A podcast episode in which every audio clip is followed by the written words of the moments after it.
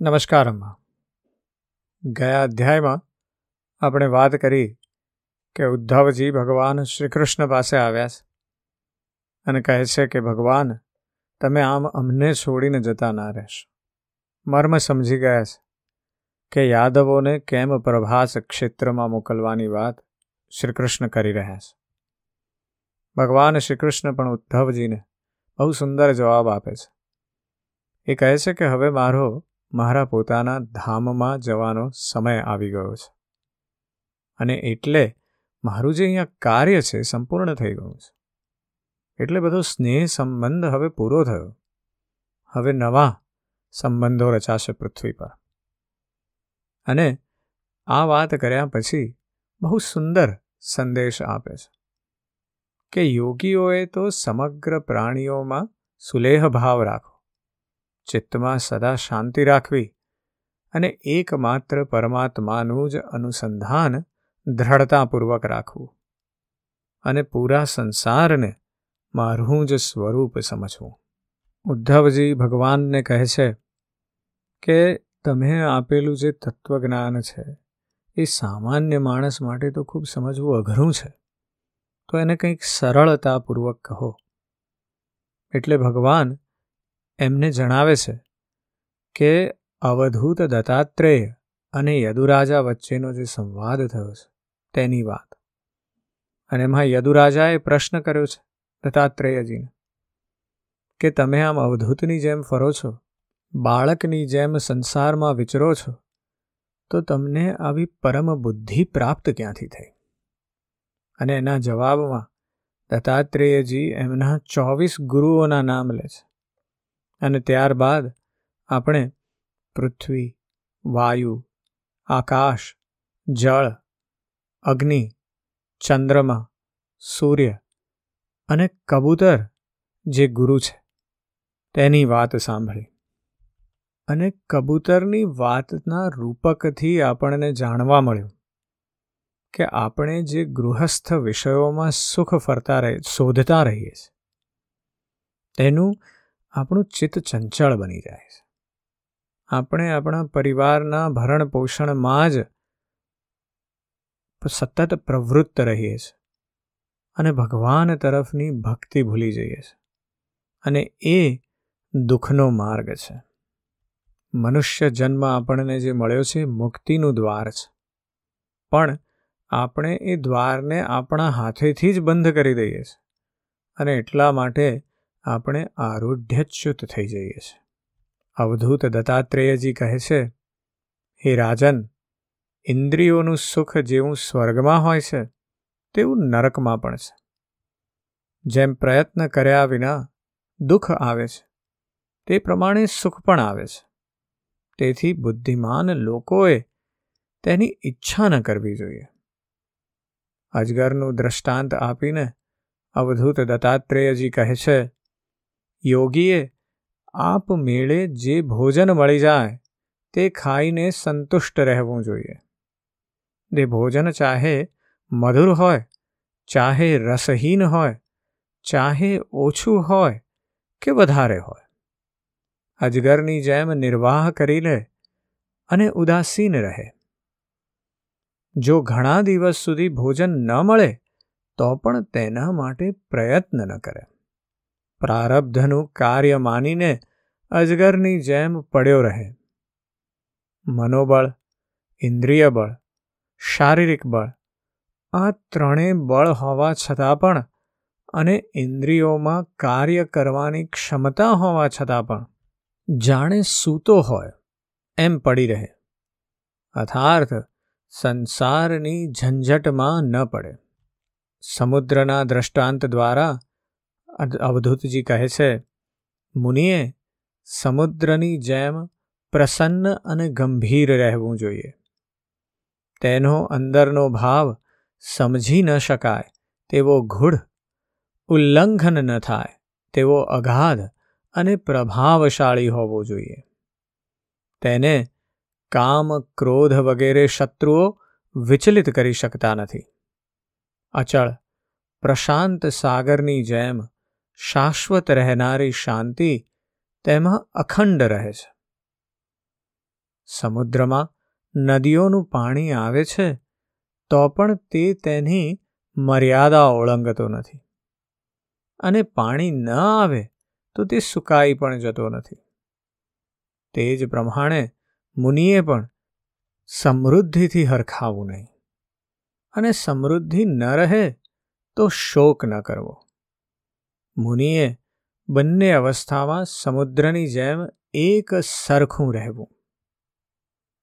પછી પતંગિયાનું ઉદાહરણ આપીને દત્તાત્રેયજી કહે છે, જે રીતે પતંગિયું મોહવશ અગ્નિમાં બળી મરે છે, તે જ રીતે અજિતેન્દ્રિય વ્યક્તિ દેવ માયારૂપી સ્ત્રીને જોઈને તેના મોહમાં ફસાઈને અંધકારમય ઘોર નરકમાં પડે છે. કંચન, કામિની, આભૂષણ, વસ્ત્રાદિ, જેટલા પણ દ્રવ્યો છે, તે બધા માયાથી બનેલા છે. મૂઢ બુદ્ધિવાળો મનુષ્ય ઉપભોગ બુદ્ધિથી તેમનામાં આસક્ત થઈને પોતાનો વિવેક ગુમાવી બેસે છે અને પેલા પતંગિયાની જેમ સ્વયં તેમાં જઈને પોતાનો નાશ કરી બેસે છે.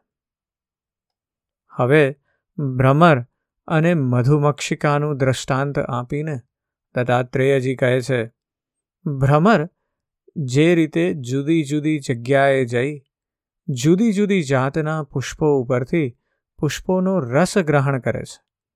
તે જ રીતે મનનશીલ મુનિ થોડું થોડું અન્ન માધુકરી વૃત્તેથી અનેક ઘરેથી લાવે.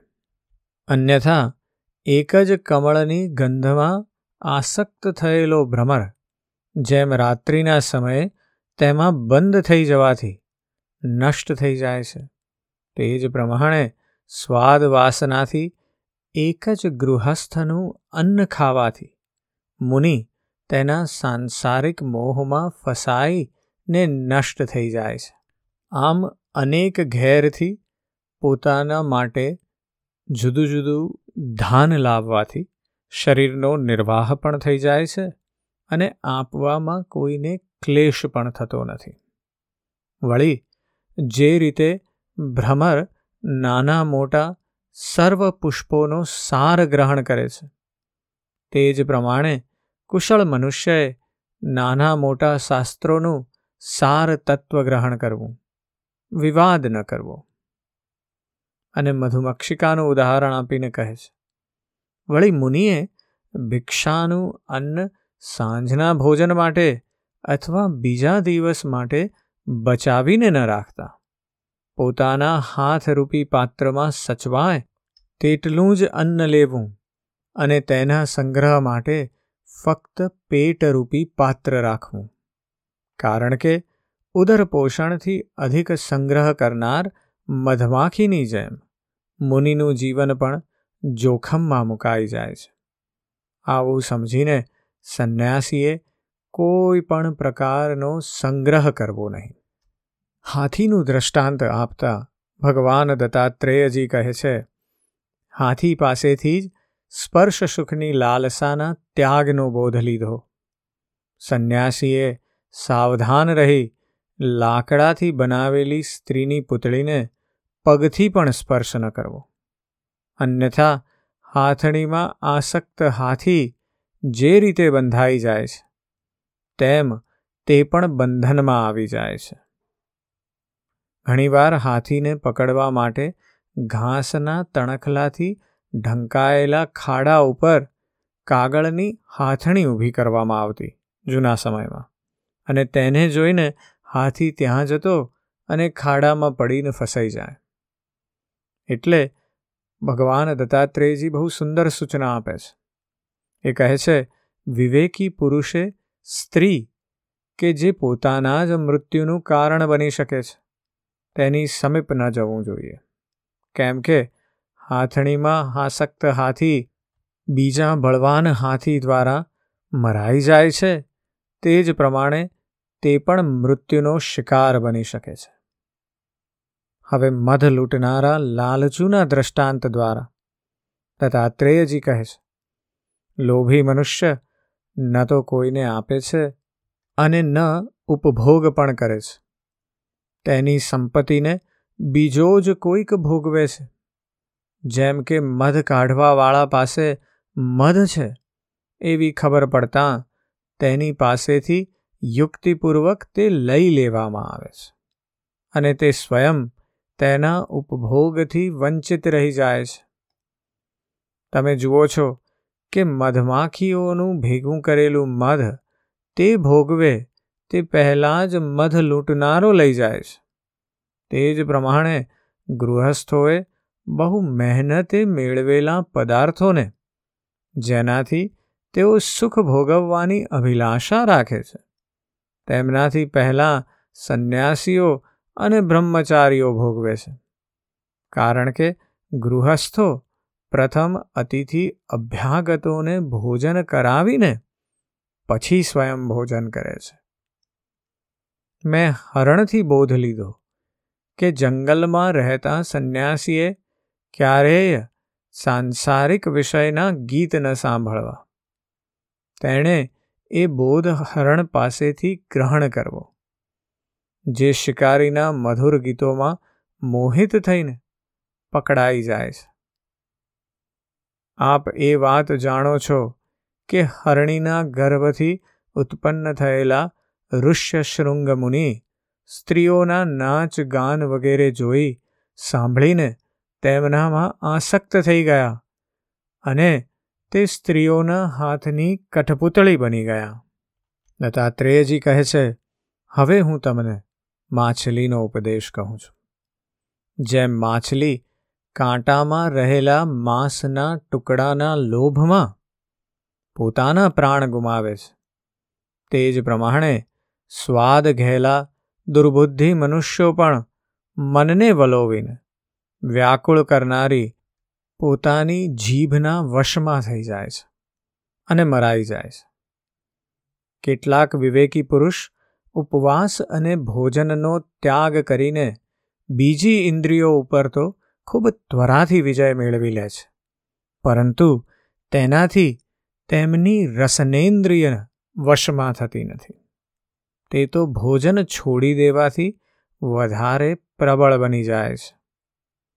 બીજી બધી ઇન્દ્રિયો પર કાબૂ પ્રાપ્ત કરી લેવા છતાં, ત્યાં સુધી મનુષ્ય જીતેન્દ્રિય થઈ શકતો નથી.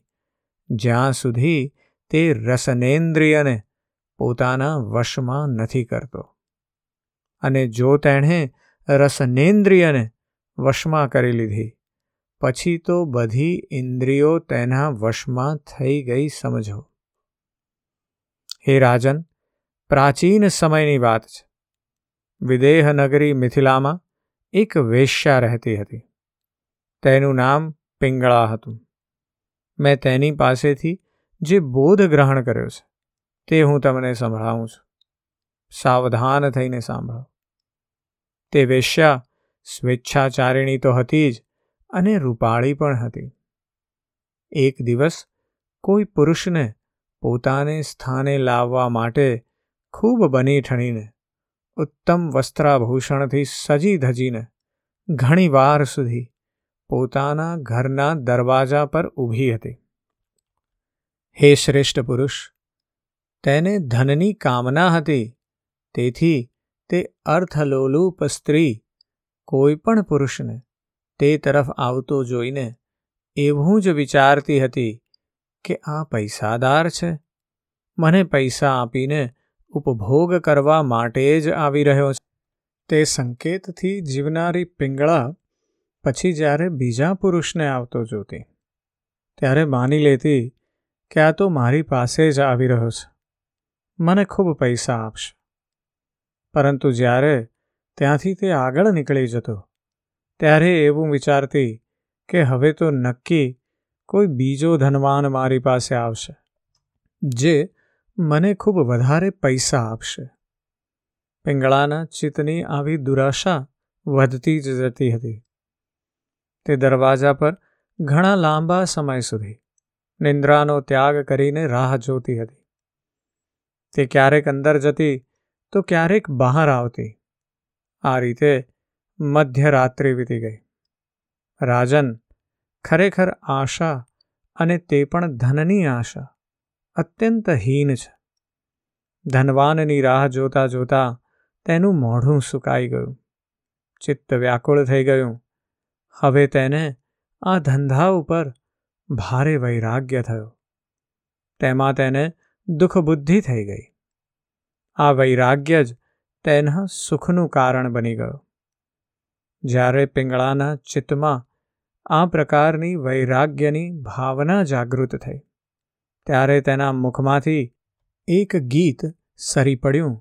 અથાર્થ તેના અંતરના જે ઉદ્ગાર નીકળ્યા તે હે રાજન, તમને કહું છું, સાંભળો. વૈરાગ્ય જ આશારૂપી ફંદાને કાપવા વાળું દ્રઢ શસ્ત્ર છે.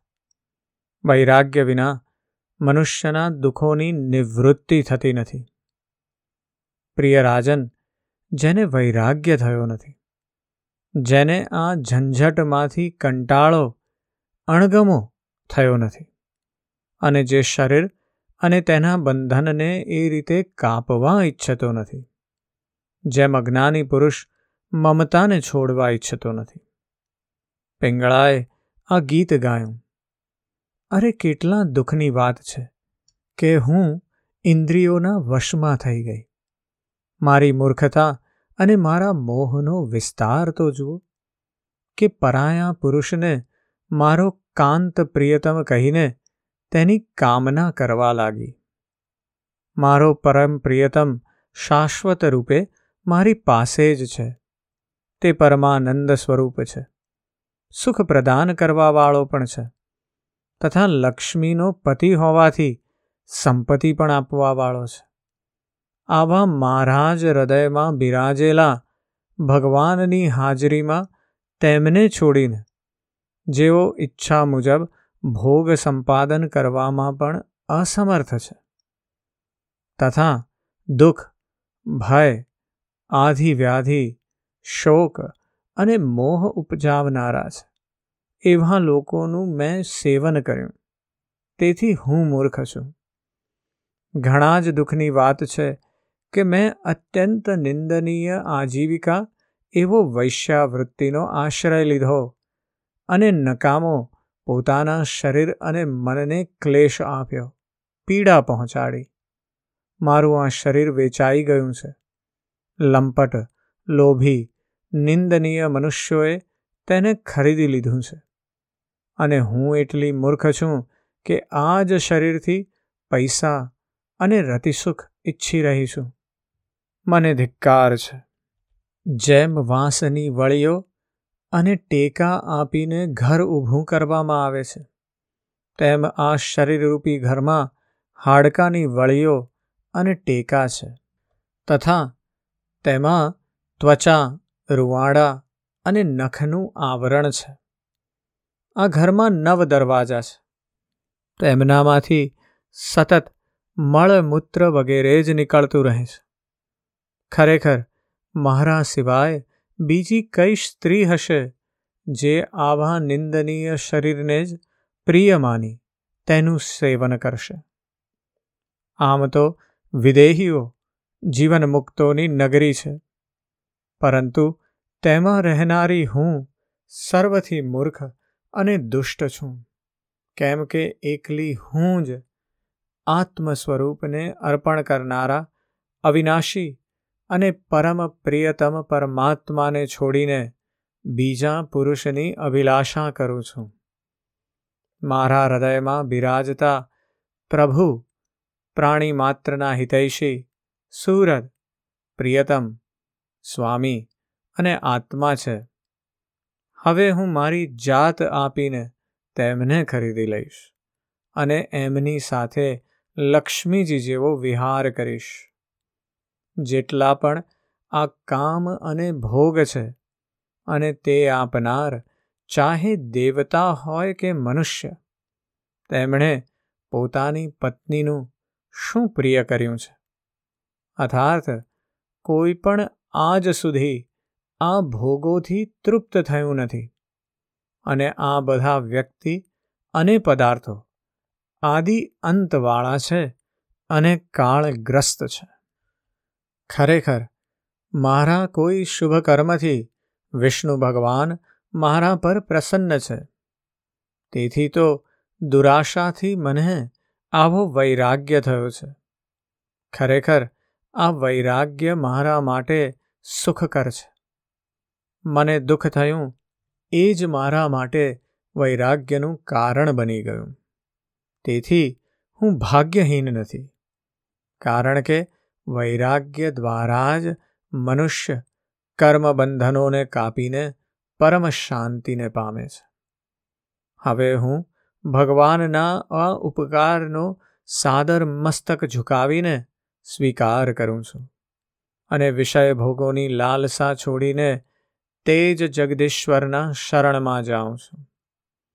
હવે મને પ્રારબ્ધ અનુસાર જે મળશે તેનાથી નિર્વાહ કરી લઈશ. અને ખૂબ જ સંતોષ અને શ્રદ્ધા સાથે રહીશ. હવે હું બીજા પુરુષ તરફ ન તાકતા, મારા હૃદયેશ્વર આત્મ સ્વરૂપ પ્રભુની સાથે જ વિહાર કરીશ. આ જીવ સંસાર કૂપમાં પડેલો છે. વિષયોએ તેને આંધળો બનાવી દીધો છે.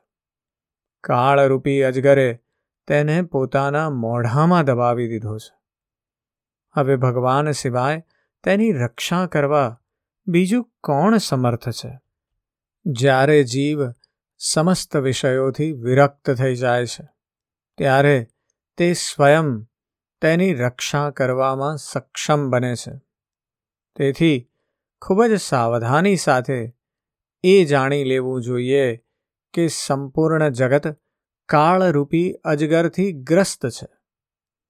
અવધૂત દત્તાત્રેયજી કહે છે રાજન, પિંગળા વેશ્યાએ આવો નિશ્ચય કરીને, ધનવાનોની દુરાશા તેમણે મળવાની લાલસાનો પરિત્યાગ કરી દીધો અને શાંત ભાવે જઈને તે પોતાની શૈયા પર સૂઈ ગઈ. ખરેખર તૃષ્ણા જ સૌથી મહાન દુઃખ છે અને તૃષ્ણા ત્યાગ જ સૌથી મોટું સુખ છે. કારણ કે પિંગળા વેશ્યાએ જ્યારે આશા છોડી, ત્યારે જ તે સુખી થઈ. આજના અધ્યાયમાં આપણે બહુ બધી બહુ સુંદર મર્મની વાતો સાંભળી છે. પિંગળાને વૈરાગ્ય જ્ઞાન થયું છે, જ્યારે એને સમજાયું છે કે આ શરીર મોહમાં ધ્યાન રાખવાનું એ વ્યર્થ છે. પણ એક પહેલાંની બહુ નાનકડી વાત, જે માછલીના ઉપદેશમાં દત્તાત્રેયજીએ કરી છે, એ ખૂબ મર્મની છે. એ કહે છે કે મનુષ્ય બીજી ઇન્દ્રિયો ઉપર તો ખૂબ ત્વરાથી વિજય મેળવી લે છે. પણ રસનેન્દ્રિય પર વિજય મેળવવો ખૂબ અઘરો છે. એટલે જો આપણે એવું જાણવું હોય કે આપણી અંદર ઇન્દ્રિય વિજય પ્રાપ્ત કરવાની શક્તિ છે અને ખરેખર એ આવી રહી છે, તો આપણે એ જોવાનું છે કે આપણે રસનેન્દ્રિય પર કાબૂ કરી શકીએ છીએ કે નહીં?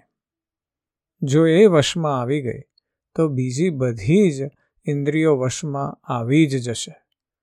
બહુ જ નાનકડી વાત, પણ એટલી મર્મની વાત છે કે જો આપણે જે ખાઈએ છીએ એ ભોજન પર કાબૂ આવી જાય, તો એની જાતે જ બીજું બધું કાબૂમાં આવી જશે. બહુ જ અદ્ભુત વાત છે. બીજી ઘણી પણ મર્મની વાતો છે. આ જ અધ્યાયમાં પણ આના વિશે જરૂરથી ચિંતન કરજો. આજે બસ આટલું જ. જય શ્રી કૃષ્ણ.